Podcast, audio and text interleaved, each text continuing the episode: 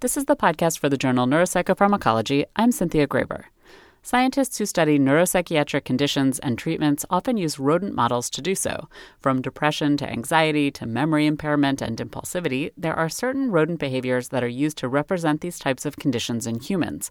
And to use these models, researchers have had to watch the animals live or on video and jot down every instance of, say, exploratory behavior. That is labor intense. It takes hours and hours to watch and study these videos, and it's unreliable because we're just humans. Sometimes we get tired, we miss little things, and we're all different, right? So if you and I both score the same behavioral video, we'll have slightly different results. So that's not what you want in science. Johannes Bohacek is assistant professor at the ETH Zurich in Switzerland. He says that commercial software systems have been developed that can deliver a fairly simple behavioral readout, such as where a mouse is going, how fast it's moving, and where it spends most of its time. And for some tests, such as how the animal moves in water, which models depression, that can be useful. For others, such as an exploratory rearing behavior, humans can recognize it immediately, but it's difficult to score with commercial software. So Dr. Bohacek and his colleagues created a new system based on machine learning, and they published the results of their study in the journal Neuropsychopharmacology, along with a review of the field. The team started with an open-source software called DeepLabCut, where you as a user have a nice user interface and you identify points of the mouse or rat or whatever object you're interested in. And the computer software learns to recognize and track these body points in videos that it has never seen, right? So what you get out of this is essentially a very high-resolution body point tracking of your mouse, in our case. And we use these data to feed them into machine learning algorithms that can then give us two kinds of information. The first one is very simple to say, let's get the same info that we get from commercial software. Where is the animal? How fast does it move, etc. But then the machine learning algorithms, you can train them with based on human scoring and say, based on these input features, recognize every time that I say this is a rear, or this is a groom, or this is the animal sitting, or this is the animal running.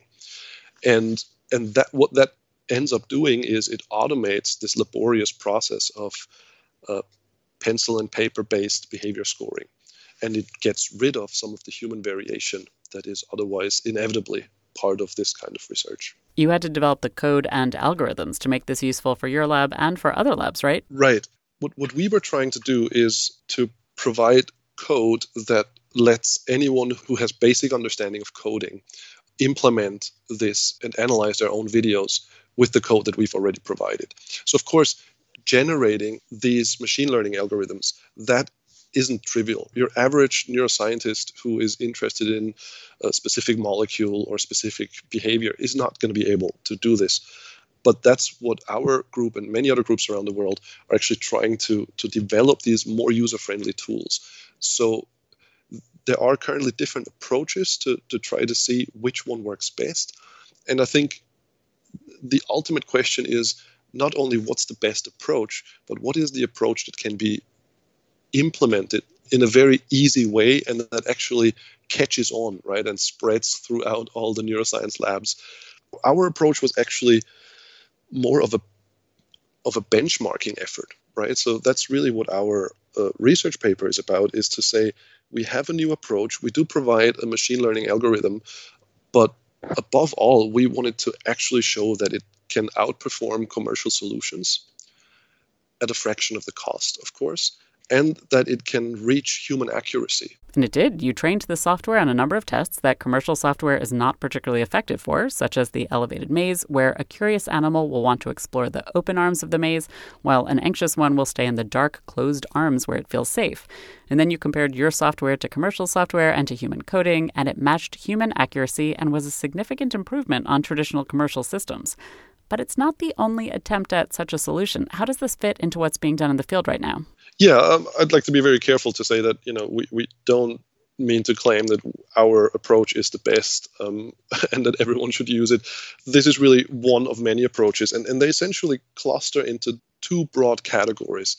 The first category is what's called supervised machine learning, and supervised meaning that you tell the machine learning algorithm what kind of behaviors you're interested in. like all the examples we've discussed now, head dipping, rearing, grooming, etc. Then the machine learning algorithm can automatically recognize them, and you save time because you don't have to do this manually. The other approach is unsupervised. And unsupervised means that the algorithm tries to recognize the building blocks of behavior. That's a little bit tricky to understand what that means, right?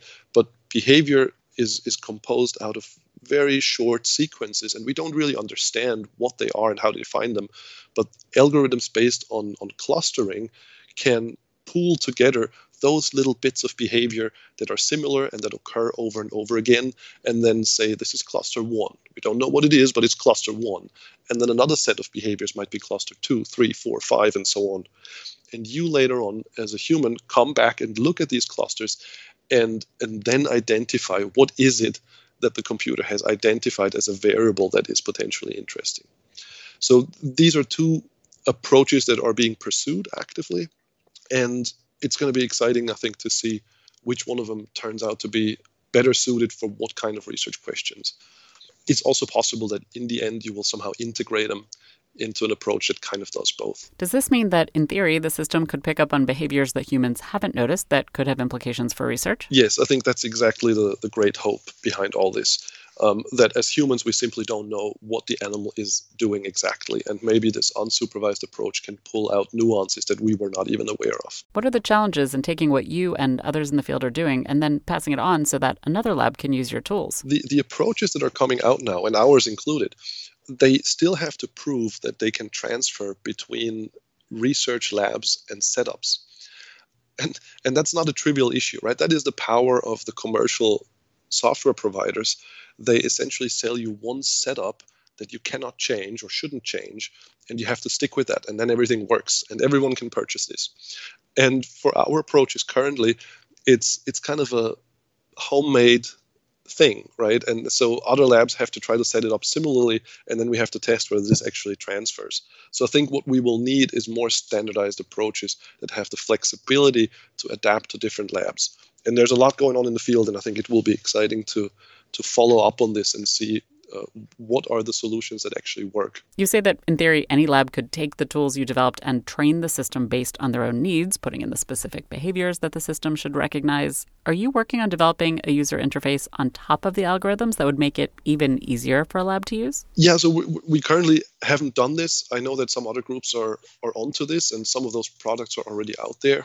I think this will be an effort in the field where several different labs try this, and in the end, we will see if one solution fits all or if there are several different solutions that work for different applications. In your review of the field, you address broader issues related to where this type of approach is headed. What challenges do you see as it becomes more common and easier to implement? One of the things that we don't have in behavior is we have no standardization.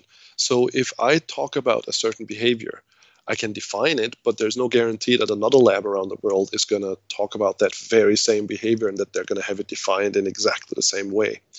If you think about genetics, the genes are very clearly labeled. There are consortia that guarantee that this labeling is consistent and that it gets updated all the time. And so if someone in Switzerland and someone in the US studies the same gene, they can rest assured they're indeed studying the same gene. This isn't true for behavior at the moment. And so one issue that I could foresee is once every lab starts measuring not 2 or 3 behaviors, but maybe 20, 30, or 100 behavioral nuances, then it will maybe get very difficult to compare the findings of one lab to the findings of another lab. So maybe this is where we also need behavior consortia or some kind of smart solution to make sure we standardize our behavior profiling approaches. And as far as I know, there is no effort underway to address this. This is the podcast for the journal Neuropsychopharmacology. To read the articles discussed in the podcast, go to www.nature.com/npp. I'm Cynthia Graeber.